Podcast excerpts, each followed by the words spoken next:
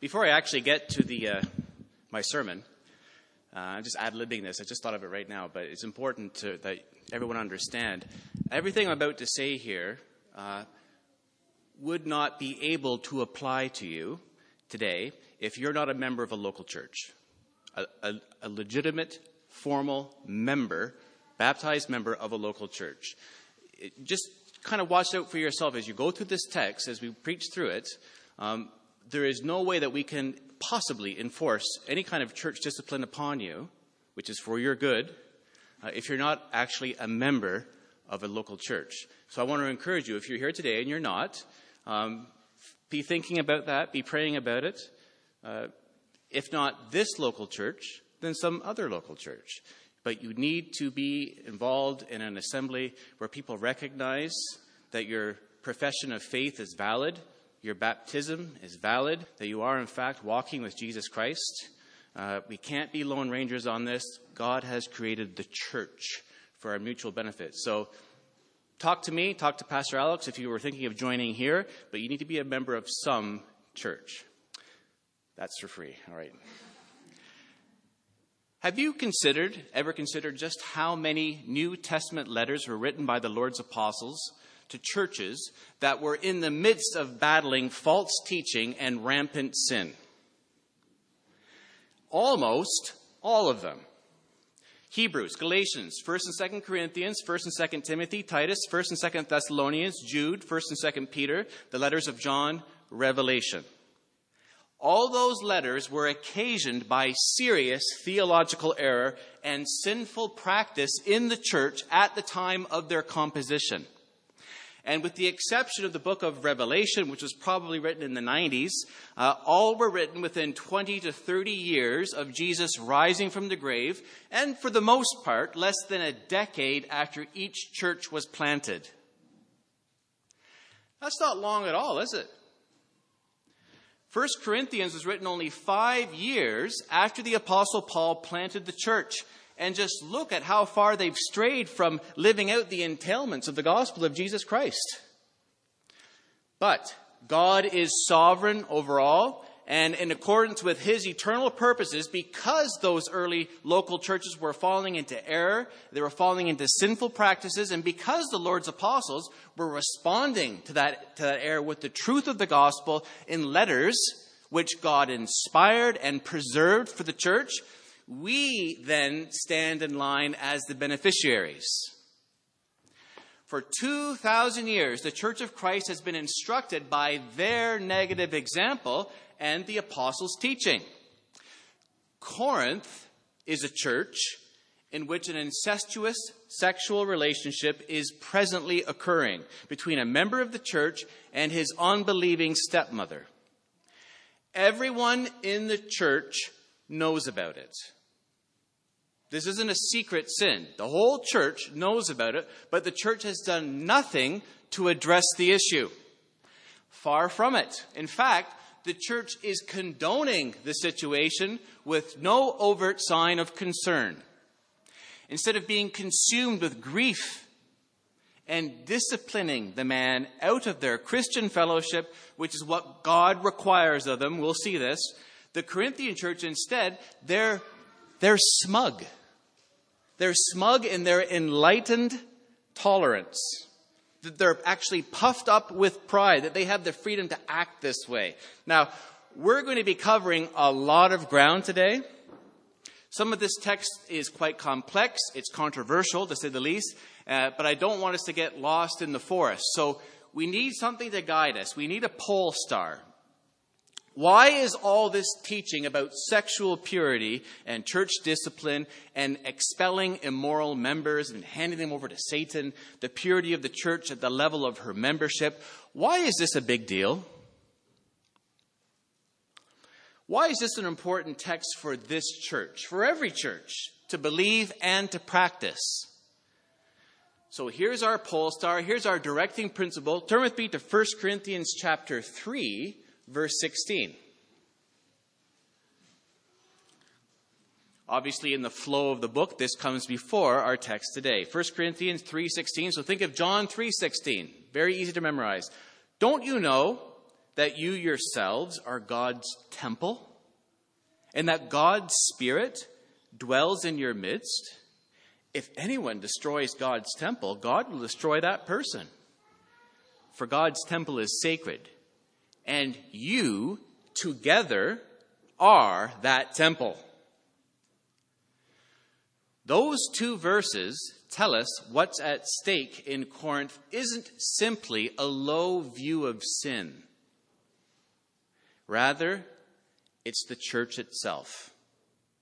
That's what's at stake. The church itself. The church that lies at the very center of the eternal purposes of God. The church is the gospel made visible. And what God has accomplished in the death and the resurrection of his son for sin has been put on glorious public display in the church, in a body of people called by God's grace through faith in Jesus Christ to glorify Him together by serving Him in this world. We are God's temple, and God's Spirit dwells in our midst. And His church is pure. There is no contamination of unrepentant sin in the temple of God where God's Spirit dwells. And so the question for the Corinthian church is will she believe and obey the gospel with all of its ethical entailments, even in the realm of sexuality? Or will the church tolerate sin and thereby destroy God's temple? And we're faced with the same question, aren't we? As is every church around the world. This is the way it's always been. It's the way it always will be until Jesus returns. Will we believe and obey Paul's gospel with all its ethical implications, even in the realm of sexuality? Or will we tolerate sin, New City, and thereby destroy God's temple? Those are the stakes. Let's look at your bulletins. Point one a judgment pronounced, an apostolic judgment being pronounced. And we can hear Paul's horrified, saddened incredulity. Remember, these are people that he's lived with for a year and a half. He planted this church a mere five years before. Chapter 5, verse 1. It is actually reported that there is sexual immorality among you, and of a kind that even pagans do not tolerate. A man is sleeping with his father's wife. So, this sexual immorality isn't a, a one night stand by one of the members, followed by broken hearted repentance. That would have resulted in a very different response from the Apostle Paul. There is no repentance in this case. There is no fleeing from this immorality. Now, notice that this is the first evil addressed in the chapter, and that it's an individual evil. A solitary member of the Corinthian church is in a sexual relationship with his stepmother. But to Paul's thinking, the church's reaction to this incestuous affair is as bad or worse than the affair itself. That's how the rest of the chapter plays out. In, instead of grieving over the sin in their midst, the Corinthian church is actually smug about their enlightened tolerance as Christians, even though the pagan world around them is howling with outrage, as we see in verse 2. Roman incest laws strictly prohibited intimate relations between relatives to the third degree as well as between a stepson and stepmother and between a stepdaughter and stepfather. The punishment in Roman culture was losing property, being exiled to an island, and losing social status. Now, why the Corinthians are responding this way, why the Corinthian church is responding this way to this man's sin, is difficult to reconstruct. But they're thinking something like this all things are lawful for us. In Jesus, through whom we've received the Holy Spirit, we have the right to do anything. There are no ethical consequences. The Spirit has lifted us above the merely earthly, above the merely fleshy. So, what Paul calls sexual immorality, it's of no consequence to spiritual people like us. Food for the stomach and the stomach for food. Our bodies are made for sex. There's a distance between deeds done in the physical body and the spiritual level of life that we've attained to. It's something like that. It's difficult to reconstruct. Most commentators think there's a definite material slash spiritual dualism at work in their thinking. You could call it Neoplatonism. Uh, also, this unswerving confidence in their own spirituality is tied to a brand of over realized eschatology. We talked about that last week. Over realized eschatology that assumes that all or most of the blessings of the age to come in the new heavens and new earth are already being experienced in their fullness in the here and now. So again, we looked at that last week, but for my money, I think what we're seeing here is sort of a cross between Neoplatonism and an over realized eschatology. Now, Paul waits until chapter 6 to deal with the theology behind sexual immorality and why it's wrong. Just, just, just throw that out there, brother, sister. Why is there such a thing as sexual immorality? What makes it wrong? Good thing to maybe ponder over the next week. We'll look at that next week, though, but a very important question, particularly in our culture. Why, why is sex reserved for the marriage relationship between one man and one woman. Why is that? Apart from just God decrees it.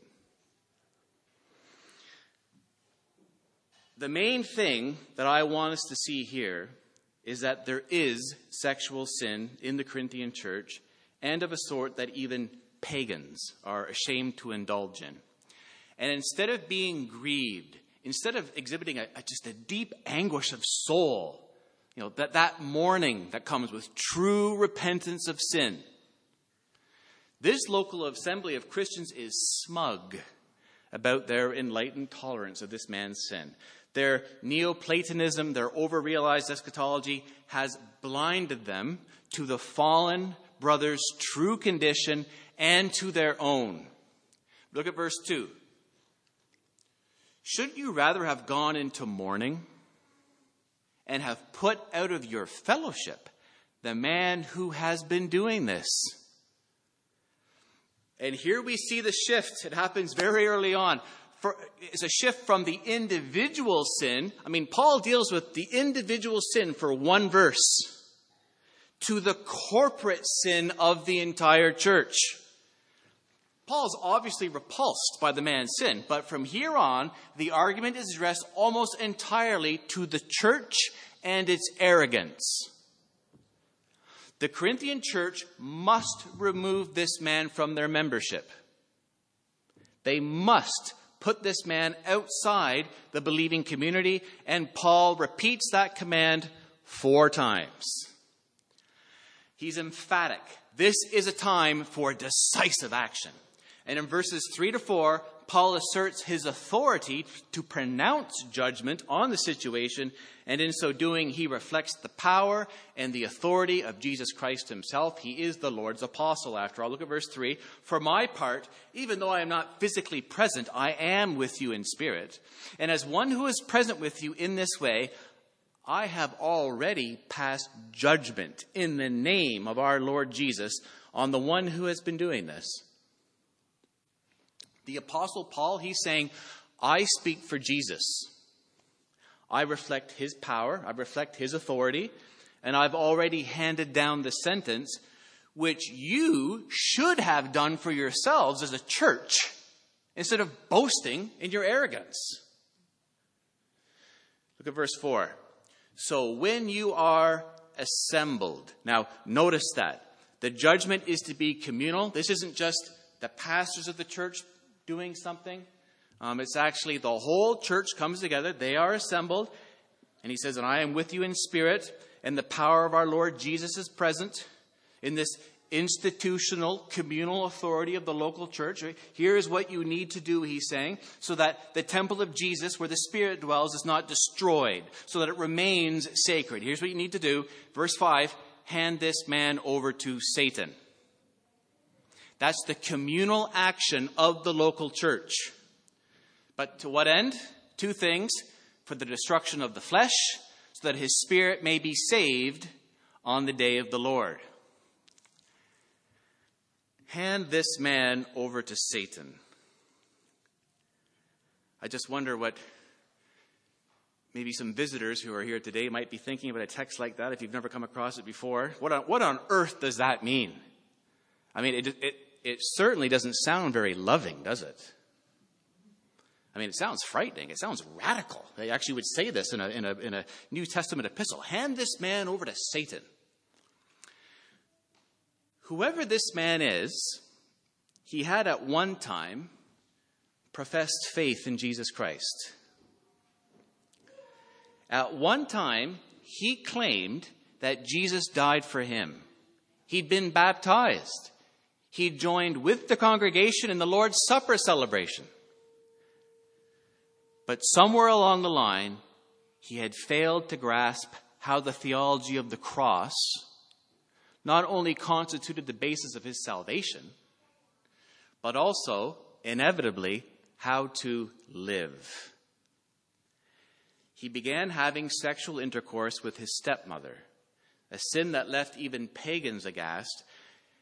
But his local church did nothing about it. His brothers and sisters did nothing about it. In fact, in fact, the Corinthian church was proud. They failed him. They absolutely failed this man. The church's weird spirituality, their over realized eschatology, it blinded them to their fallen brother's true condition and to their own. And now Paul's saying the church needs to repent of their disobedience and hand this man back to Satan for the destruction of the flesh. And what's to be destroyed, I think, is the self glorying, the self satisfaction of this man who thinks he's operating on a higher spiritual plane. Lord willing, what will be destroyed is this stance of smug self sufficiency. And Paul doesn't expect the Corinthian church to be scandalized by this command. It's so important to see that we can kind of clutch our pearls and say, well, hand him over to Satan. he doesn't expect them to be scandalized by this one bit. This is what needs to be done, what must be done, both for the man's own sake and for the sake of the whole church body. Hand him over to Satan for the destruction of the flesh. And, and what this is, is the equivalent of what Paul says in verse 2. Put out of your fellowship the man who has been doing this. Or verse 13, expel the wicked person from among you. Paul's telling the church sever all Christian fellowship.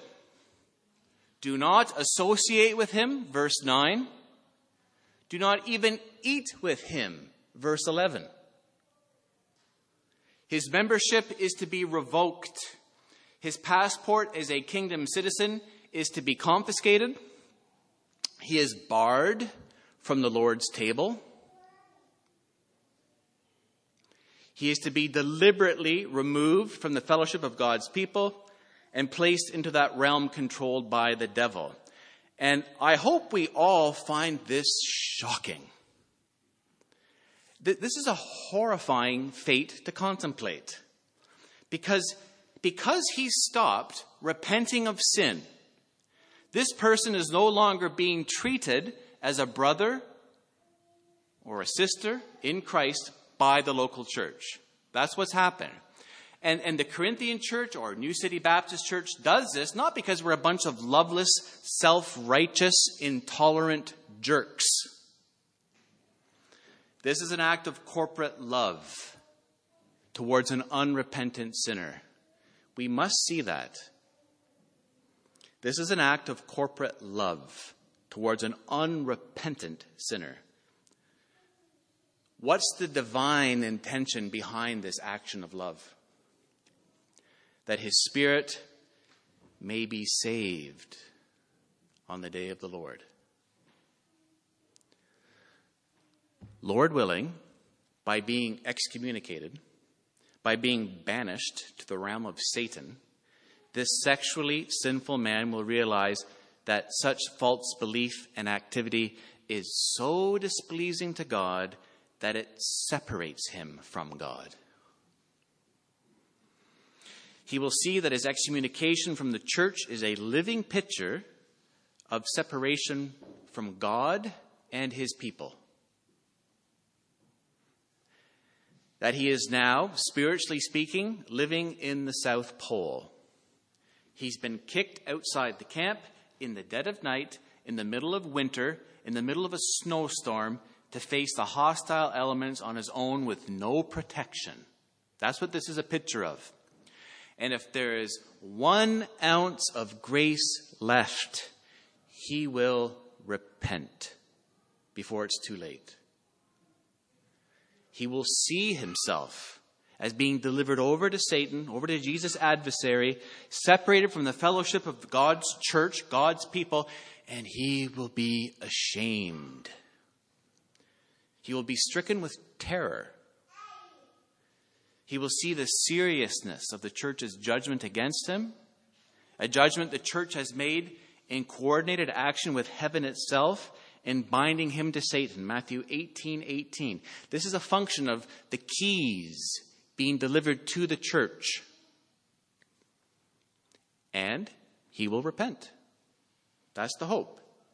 This is always the hope of church discipline that the person's spirit may be saved on the day of the Lord. And if you're a visitor with us today, you, you may not know this, although actually Alex mentioned this in, in his uh, leading of the service today, but this is something every member at New City Baptist has publicly stated that they desire to happen to them if they stop repenting of sin. It's in our membership covenant. We've actually all agreed to this. We, we say it publicly. We say this I also understand that if I am overtaken in any fault, I will be subject to biblical discipline, which seeks my restoration. And in love, in love, the members of this church hold one another to that promise because we know the deceitfulness of sin. However, we need to be careful to have a biblically nuanced view of what church discipline actually is. Uh, we may be coming from a, a background, a church background, where the concept is unheard of. Uh, perhaps the phrase itself, church discipline, sounds like a, an oxymoron, like hot ice. Church discipline? No, no, no, no. The church is all about grace and love and acceptance. There is no discipline of any sort because that would be judgmental, that would be intolerant. That's not correct. There are just too many biblical texts which contradict that understanding. Alex read some of them this morning. They're listed at the bottom of your bulletin.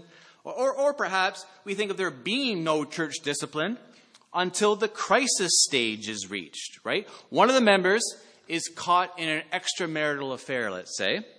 Then the church chucks them out, and that's church discipline, praise God. That's the thinking of many Christians. Basically, church discipline equals excommunication. That's, that's the whole category. Church discipline equals excommunication. And so, what we're seeing in 1 Corinthians 5, removing a person from the official membership of the church because of unrepentant sin, that's the only, only, only kind of church discipline that there is. But that's not right either. There is a gradation of church discipline in the New Testament, and excommunication is the final, final stage. And our membership covenant, brothers and sisters, needs to be understood in that light. In the broadest sense, church discipline is everything, everything the church does to help its members pursue holiness and fight sin. We're all being disciplined right now as I preach uh, preaching, teaching, prayer, corporate worship, singing Christian songs together, uh, the godly oversight of pastors and elders, Christian discipleship. These are all forms of discipline, but it's formative discipline. Ah, it's formative discipline. What we're seeing here in 1 Corinthians chapter 5, that's corrective discipline. So we can think of formative discipline as the stake in the ground that kind of uh, helps the tree grow up straight. It's the extra set of wheels on the bicycle. It's the musician's endless hours of practice. The New Testament speaks about this formative type of discipline in countless passages about pursuing holiness, building one another up in the faith. Passages like Ephesians 4, 11 to 32, Philippians 2, 1 to 18. Read through those texts. That's all formative Christian discipline, which means a great deal of Christian, of church discipline problems, they're actually dealt with within the regular church ministry, regular church life. Truly, that's, that's where 99% of discipline in the church takes place. 99%. Through teaching, preaching, prayer, personal discipleship, admonishing one another with all wisdom through psalms, hymns, and songs from the Spirit, singing to God with gratitude in our hearts. Through this, we learn the standards of biblical holiness. And because right doctrine leads to right living, we then exhibit those standards of biblical conduct. That's, that's how it works. And because there is loving oversight, because there is accountability within the membership of the local church, many, many problems are avoided in advance. Brothers and sisters, in the weekly life of this church, there are personal words of encouragement and guidance. There, there's mutual edification, mutual building one another up. There's intentional spiritual friendships. There's hospitality. And involved with all of that, there may also be personal words of rebuke and correction. That's not just Pastor John and Pastor Alex's job. That's also your job as a member of this church. You can't be so polite and so Canadian as to not actually to talk to a brother or sister about their sin, to rebuke them, to correct them with love. Always aware of the, the log that's sticking out of your own eye. But that's a loving thing to do. We've actually covenanted to do this together. And, and moving up that graded scale, I think that we see laid out in Scripture, there is then the small scale confrontation of a brother or sister's sin with witnesses as you read in Matthew 18 16. And then moving farther along this graded scale, if the brother or sister still refuses to listen, their sin is told to the church. And if at this point there is still no repentance, the last stage, the final stage, is excommunication. The person who refuses to repent of sin, even when confronted by the entire church of which they are a member, is put outside the confessed fellowship of that local assembly and barred from participating in the Lord's Supper. Their passport as a citizen of Jesus' kingdom a passport conferred to them at the time that they were baptized and joined the membership of a local church, that's taken away. And they are handed over to Satan. And this is for the good of the person who is being disciplined. It's for their good, so that their spirit may be saved on the day of the Lord. That's what the Bible says. Now, we need to move on, but let me say this. We, we may be thinking, and, and Satan certainly wants us to be thinking, Pastor John, this stuff you're saying, this sort of approach, man, this is extreme. It is radical, it's unloving, it's very un Canadian, uh, and it might even be un Baptist, you might say that, and it's detrimental to a person's soul. This kind of stuff, it's detrimental to their well being. I believe there's a better way. I believe that there's a more loving way of dealing with unrepentant sin in the church. Brother, sister, let me warn you guard your heart. Guard your heart. Uh, this is Jesus' church. This is his bride. And this is the God ordained last means of destroying the flesh of some of his true children who, for a season, have stopped repenting of sin, that their spirit may be saved on the day of the Lord.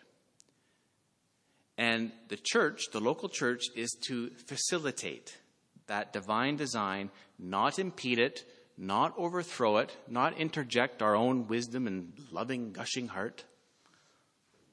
We don't impede this, overthrow this with our own human wisdom. Rest assured, think about this theologically. Jesus will not lose one of all whom the Father has given to him, but this is the corrective, this is the restorative process he has ordained for some of them. And we, and what we may think of as wise and loving, even if our hearts only have the best intentions, if it contradicts Scripture, then it's flagrant disobedience. It's prideful, it's not humble. Christian humility doesn't tell God what's best. It's for the church to listen to the Scriptures and to obey. Now, be of good cheer. The next two points are much, much shorter. Uh, so we've heard. Let me say one more thing, too. As you're thinking through, I mean, as you're thinking through joining this church or another church or where you might be in five years, 20 years down the road, let me encourage you, brother, sister, um, only become a member of a church that actually lovingly would practice church discipline. Actually, ask for a bit of a track record on that. You know, I, I said this in Sunday school class before, but I wouldn't let my dog go to a church that doesn't have church discipline. It's not biblical, it's, it's not loving. Look at our second point. This, he now gives his rationale. Church discipline is important for the health of the church as a whole. Evil in the church that no one deals with soon affects the entire church, which means our union with, our union with Jesus isn't just a personal matter between me and God. There's a corporate dimension to our faith. I've mentioned this many times, but it's, it's a bit of a hobby horse of mine, I guess. But I believe Christianity in Canada is far too individualistic. Churches in African nations are more corporate by culture and by custom. But Canadians have inherited this mixed model of I think, American rugged individualism and British reserve. And, and we see it played out in our lives all the time in how we relate to our brothers and sisters in Jesus Christ. Our expectations of church and of the Christian life altogether, they're, they're very me focused, right? How do I live? What do I get? How can I be served? How does this affect me? But the Church of Jesus Christ is a living entity one body with many body parts. We're going to see this when we come to chapter 12. And that's God's design. One body with many parts. And just as none of our physical body parts are scuttling around on their own, doing their own thing, concerned with their own welfare, so too are there no lone ranger Christians living out lives unconnected from other members of their local church, in covenant with those members. Brother, sister, your holy living affects your local church for the good. God's grace is working through you to be a blessing to all your brothers and sisters at New City. But unrepentant sin, and I believe this is unrepentant sin that the church knows about, yet has not instituted any sort of disciplinary process against, so it's complicit in the sin that is spiritual death. And it spreads through the body of Christ like gangrene or like yeast through a batch of dough. Look at verse 6. Paul says, Your boasting is not good. He's telling them, Your prideful, puffed up, arrogant smugness is completely inappropriate in the present circumstances. You need to be mourning. You need to be grieving. You failed the incestuous man, and you've brought the entire church to the brink of spiritual death. Don't you know that a little yeast leavens the whole batch of dough? Which is just a very Jewish way of saying, don't you know that one bad apple spoils the whole barrel? And note the switch in emphasis. In verses 3 to 5, the incestuous man must be expelled for his own good. Now, it's for the good of the church. Verse 7 Get rid of the old yeast, that you, plural, may be a new unleavened batch, as you, plural, really are. A pure batch of dough with no corruption. That's what the church truly is. This comes back to regenerate church membership. Remember we talked about that? Because if a church doesn't act like what they are, the temple of God where his spirit dwells, then they aren't. Remember that famous line from the movie Forrest Gump? Stupid is as stupid does. What does that mean? It means just calling a person stupid doesn't necessarily make it so. We know stupidity by a person's actions. And it's the same with the church. The church is as the church does. New City Baptist Church, we could have a we could have a cross on our steeple that's 500 feet high outside. We, we, could have a budget in the millions with a staff of dozens. Our Sunday morning services, we could, that could be live streamed all over the world, all over the globe. But the proof, the proof of that eschatological reality that we are indeed the temple of God where His Spirit dwells is in our corporate passion for purity, for holiness. That unrepentant decay is not tolerated. That there are no openly rotten apples in the barrel, which the church lovingly indulges in their putrefaction. There is purity, there is holiness, there is obedience. The church of Christ is a pure batch of dough. This is very important. It's not separate individual lumps that are good and separate individual lumps that are bad. The whole batch is new and unleavened. And so when someone is disfellowshipped from a Bible believing church because of unrepentant sin, the church is acting like what they are. A church removing unrepentant sinners from the membership roll is not something a faithful church need be ashamed of.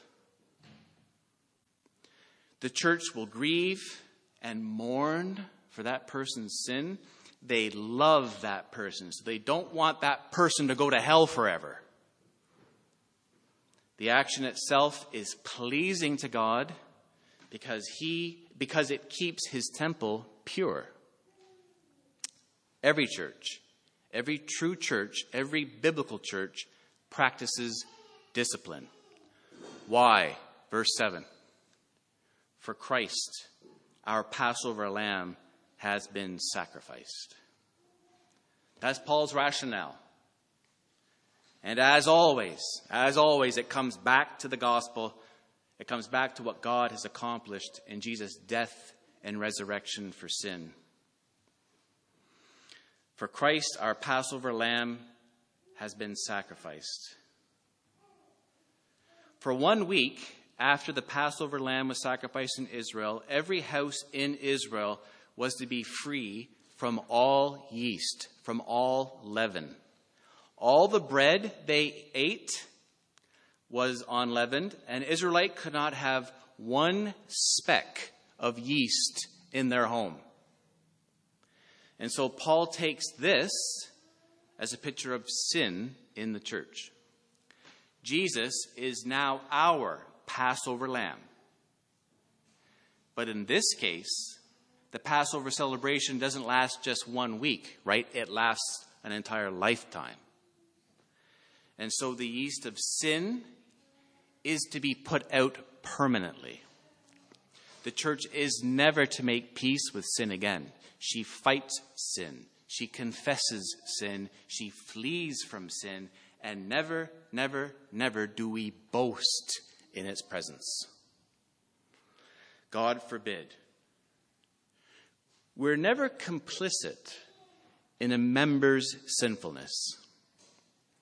Instead, brothers and sisters, we mourn over sin, we grieve over sin, their sin and our own.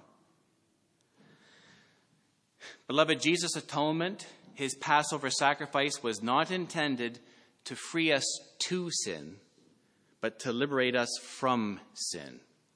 Verse 8 Therefore, let us keep the festival, this, this lifelong celebration of holy living and moral purity. Let us keep the festival not with the old bread leavened with malice and wickedness, but with the unleavened bread of sincerity and truth.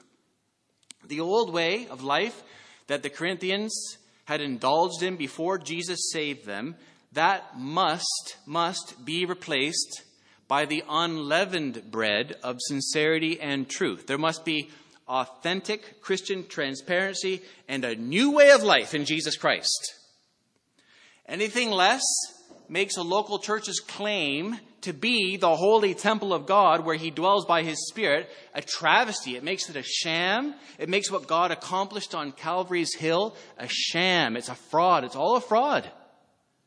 Read verse 7 one more time. Get rid of the old yeast so that you may be a new unleavened batch as you really are. Become what you are. That's what he's saying. For Christ, our Passover lamb, has been sacrificed. Let me relate to you a quick story from another pastor's experience.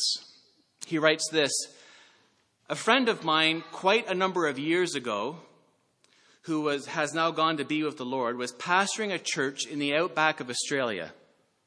It was a small town. There was a Baptist church, but it was really the only church in town. A lot of people went, maybe 200 people on a Sunday morning. He went there as a young man and found that he couldn't control the situation. It was allegedly a Baptist church, superficially confessionally correct and sound, but he wasn't there long before he found that in this rough, tough, outback situation, the leading people on his board were either crooked in business, or sleeping around or harsh and cruel at home. He tried to preach the word for 18 months and bring discipline. But because the leaders in the community and in the church were one and the same, discipline just couldn't be exerted. There wasn't anything he could do. He was only a young man in his late 20s. He was lonely, single, and far away from the nearest fellowship. After 18 months, he began to cry to God daily with tears. The heart of his prayer was, Lord God, this is far beyond me. I can't cope with this. Either remove me, put me in a job in some place for the size of my ability, or you clean up the church. God, you know I've tried, but I can't do it. You clean up the church or take me out. He prayed like that in earnestness and brokenness for three months. And in the next three months, he had 16 funerals, all leading men in the church. And the next year, he baptized 200. Brothers and sisters, we're not playing games here. Christ died to make his bride holy.